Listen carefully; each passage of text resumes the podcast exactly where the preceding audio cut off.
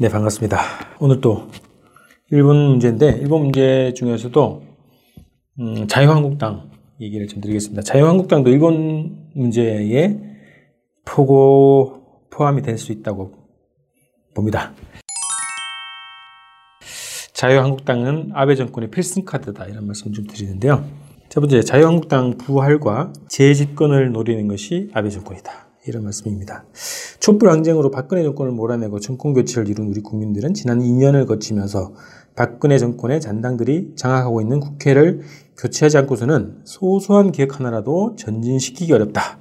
이런 것을 절감했습니다. 세월호 전사 진상규명이 이렇고요. 유 치원 개혁 문제가 그랬고 5.18 진상조사위원회 구성 문제 등등 촛불 항쟁의 요구를 실현하기 위한 초보적인 개혁 조치 이것도 자유한국당의 벽을 넘어서지 못한 것입니다. 심지어 현 정국은 개혁의 정체를 넘어서서 개혁의 좌절, 그리고 자유한국당을 비롯한 적폐들의 부활과 권력 장악을 노리는 단계까지 이르고 있는 실정입니다. 이 비정상적인 사태를 방치하다가는 촛불항쟁의 초보적인 성과도 무산되고 다시 자유한국당이 판을 치는 아비규환, 독재와 남북 대결의 시대로 돌아갈 수도 있습니다. 그래서 우리는 우리 국민들은 해산총원을 비롯한 자유한국당 해체를 위한 투쟁을 적극 부리고 있는 것입니다. 자, 그러나 자유한국당 행보는 거침이 없죠. 5.18 망언도 주워 담지 않았고요. 망언의 당사자인 김순례 의원이 또 최고위원회 복귀한다고 하죠. 그 망언자들에 대한 징계도 유야모야됐습니다. 세월호에 대한 조롱과 망언은 쉼없이 이어지고 있습니다. 그들은 문재인 정부의 경제 정책을 물고 늘어지면서 정부를 공격하고 민심을 교란시키고 전통적인 지지자들과 불만자들을 불러 모으고 있습니다. 그러니까 자유한국당의 전통적인 지지자들 그리고 불만자들을 불러 모으고 있다 이런 겁니다. 문재인 정부와 집권 여당의 적폐청산 동력이 약해진 틈을 타서 벌이고 있는 자유한국당의 반정부, 반민주, 반통일 행각은 날마다 노골적이고 강도를 더해 가고 있습니다. 이들에게 든든한 뒷배가 있지 않고서는 쉽지 않은 현상입니다. 그러니까 자신들이 배출한 대통령, 자신들이 창출한 권력이 국민들에 의해서 어, 몰락이 되어 있는 상황에 그 당사자인 자유한국당이 이렇게 길길이 날뛸 수 있는 배경은 뭐 뒷배가 있지 않고서는 설명하기 어렵다 이런 겁니다. 그들의 뒷배는 누구입니까? 4대 매국 집단의 권력 획득, 유지의 힘은 언제나 외세였습니다. 국민들의 지지를 받지 못하죠. 이들 집단은. 그들이 지탱하고 있는 그들의 권력을 유지하고 지탱하고 있는 힘은 언제나 외세였다 이겁니다. 그들을 지지하고 돌격대로 써먹고 있는 외세는 미국과 일본입니다. 미국과 일본이라고 하는 것은 추후에 더 말씀드리는 걸로 하겠습니다. 현재 현상적으로는 자유한국당의 가장 든든한 우군은 아베 정권입니다. 왜 그러겠습니까? 아베 정권에게 문재인 정부의 대일 정책, 대북 정책은 눈에 가시거리죠. 한일 위안부 합의에 따른 박근혜 정권의 조치를 중단시키고 강제징용 문제, 배상 문제, 초계기 위협 비행, 비행 문제에 대해서 아주 강경하죠. 어, 나름 강경합니다. 그리고 미국의 요구에도 한미일 공조를 위한 한일 관계 개선에 적극지지 않습니다. 또 대북 정책도 일본에게는 불만입니다. 미국에도 불만이겠죠. 자, 일본이 배제되는 상황에서 벌어지는 한반도 평화 통일 분위기가 일본은 불안스럽고 그래서 남북 화해 정책을 이어가는 문재인 정부가 불만스러운 것입니다. 그래서 아베 정권은 문재인 정부의 반일 통일 정책, 반일 통일 정책을 친일 반북 정책으로 돌리려고 하는 것입니다. 이것이 자유한국당과 딱 맞아, 맞아 떨어지는 것이죠. 반일 통일 노선을 친일 반북 노선으로 되돌리는 것에 사활적 이해관계를 가진 것이 아베 정권이고 자유한국당입니다. 두 집단의 그 대한반도 정책이 같은 거예요.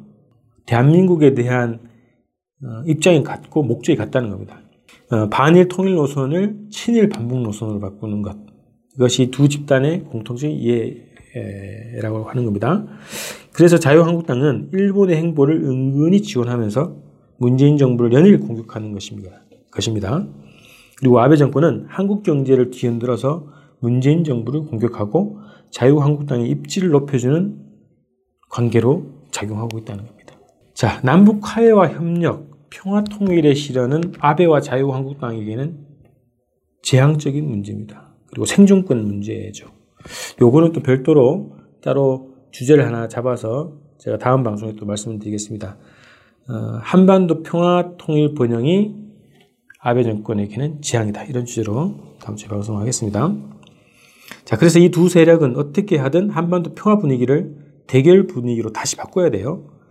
어, 그것이 이들의 목적입니다.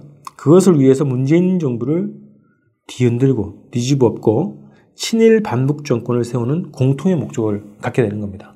벌써 작년부터 그런 조짐이 있어 왔고 어, 올해를 거치면서 내년 총선이 있고요. 2022년에 대선이 있죠. 이 어, 기간을 보면서 지금 어, 한반도 평화 번영 분위기를 뒤집겠다. 반북 대결 노선을 가는 정치 세력을 지지하고 이들이 다시 집권할 수 있도록 만들어내는 것이 아베 정권의 목적이고 자유한국당의 정치 목적입니다. 목표입니다. 음, 그래서 같다는 거죠. 목적이 같다는 겁니다. 그래서 아베에게 자유한국당은 무력 도발을 벌일 수 있는 자신감의 배경이 되고 현재의 무력 도발과 대한반도 정책의 필승의 카드이자 핵심 카드가 되는 겁니다. 자, 아베 정권에게 자유한국당이 어, 우군이죠. 어, 한국에서 자신들의 우군입니다. 조중동도 마찬가지고요. 이들의 우군이 있기 때문에 무역 도발을 자신감 있게 부릴 수 있는 것이다. 라고 하는 것이고요. 그리고 이런 무역 도발과 대한반도 정책에 결국 승자는 자기들이 될 것이다. 라고 하는 그 믿음의 배경에 자유한국당이 있다는 것입니다. 이들에게 필승의 카드다. 이렇게 규정할 수 있습니다. 자, 그래서 아베 정권의 한국 내 정책 거점, 그리고 대한반도 정책 관철의 선봉대인 자유한국당을 해체하는 것은 일본의 전략을 깨버리는 필승의 카드가 됩니다. 자, 저들에게 필승의 카드인 자유한국당을 우리 민중들이 해체시키고 제거함으로써 일본의 필승 카드를 날려버리는 거죠. 그래서 자유한국당 해체가 일본에 대한 우리의 필승 카드가 된다 이런 겁니다. 자, 아베의 손과 발을 자른 것 같죠.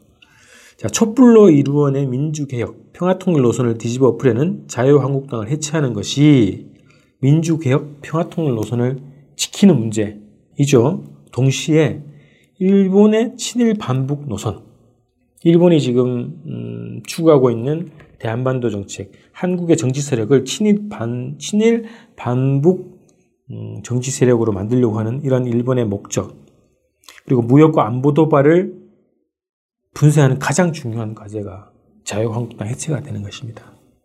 그래서 번, 번국민적인 자유한국당 해체, 청산투쟁으로 민주개혁, 그리고 평화통일을 지키고 일본의 도발을 박살내자. 아, 이것이 제 주장입니다. 자, 이번 토요일 7월 22일 6시에 일본 대사관 앞에서 어, 진보개혁 진영이 어, 대규모 집회를 합니다. 어, 아베 정권을 규탄하는 집회를 하는데요. 어, 지금 공동 주최하는 단체들 보니까 한 66개가 벌써 한 시간 전에 보니까 66개가 넘었어요. 그래서 이날 집회가 아마 첫 대중 집회가 될 것 같습니다. 촛불 집회로 아베 교단 촛불 집회라는 이름으로 진행이 되는데요. 어, 7월 20일 6시 일본 대사관 음, 앞으로 많이 모여주시기 바랍니다. 자, 오늘은 자유한국당은 아베 정권의 필승 카드다. 그래서 자유한국당을 해체하는 것이 우리가 일본을 이기는 필승 카드가 된다. 그래서 우리의 어, 범국민전 힘으로 아베 내각, 아베 정권의 도발을 분쇄하기 위한 투쟁의 첫 번째 과제로 가장 필승의 과제로 자유한국당 청산을 하자, 해치를 하자 이런 말씀 드렸습니다. 자, 오늘 이렇게 마치고 다음 주에 뵙겠습니다. 고맙습니다.